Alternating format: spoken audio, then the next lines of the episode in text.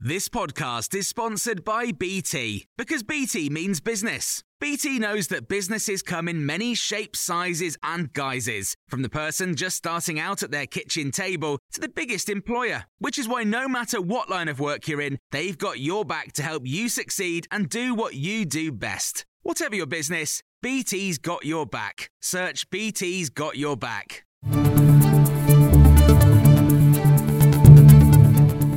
This is the Times evening briefing on Tuesday, the 28th of November. 41 construction workers who spent 17 days trapped in a tunnel in India have been rescued. They were hugged and presented with garlands as they emerged in Uttarkashi in the north of the country. They'd been surviving on food and air delivered through pipes since being cut off by a landslide. The Times India correspondent Amrit Dhillon has given this update to Times Radio. There was tremendous cheering and clapping at the site. Uh, all the vehicles that have been parked there, the machinery, the ambulances, they all flashed their lights in celebration. And the men came out smiling and looking in pretty good condition for men who've been entombed in this tunnel for over a fortnight. India's Prime Minister Narendra Modi has described the rescue as an amazing example of humanity.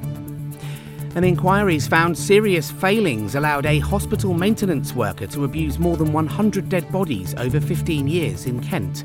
David Fuller, who's also been convicted of two murders, preyed on women and girls in mortuaries between 2005 and 2020.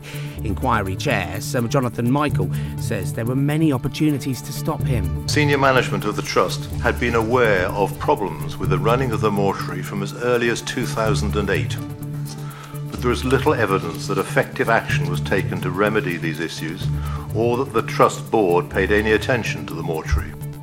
Downing Street has confirmed the Prime Minister did cancel a planned meeting with his Greek counterpart over a row about the Elgin marbles.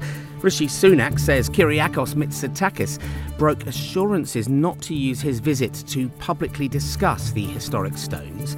The marbles are currently at the British Museum in London. Conservative peer and Times radio presenter Lord Vaizey, who also chairs the Parthenon project, which campaigns to return the Parthenon sculptures to Athens, has described the fallout from today's cancellation as a free hit for the Labour Party.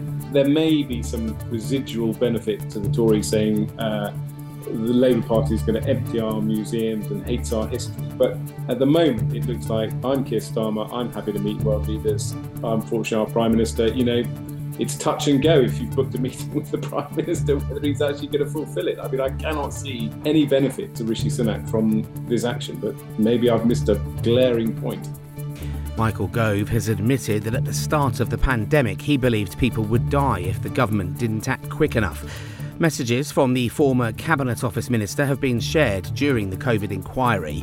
Gove's admitted he thought the UK should have gone into lockdown earlier and regretted not making his feelings known at the time. Generally, people have always been unhappy when I've been more forthright in the past. Um, but on this occasion, I should definitely have been more forthright. This was a matter of life and death. Absolutely, and that is why I believe that I should have been. You can hear more on all these stories throughout the night on Times Radio.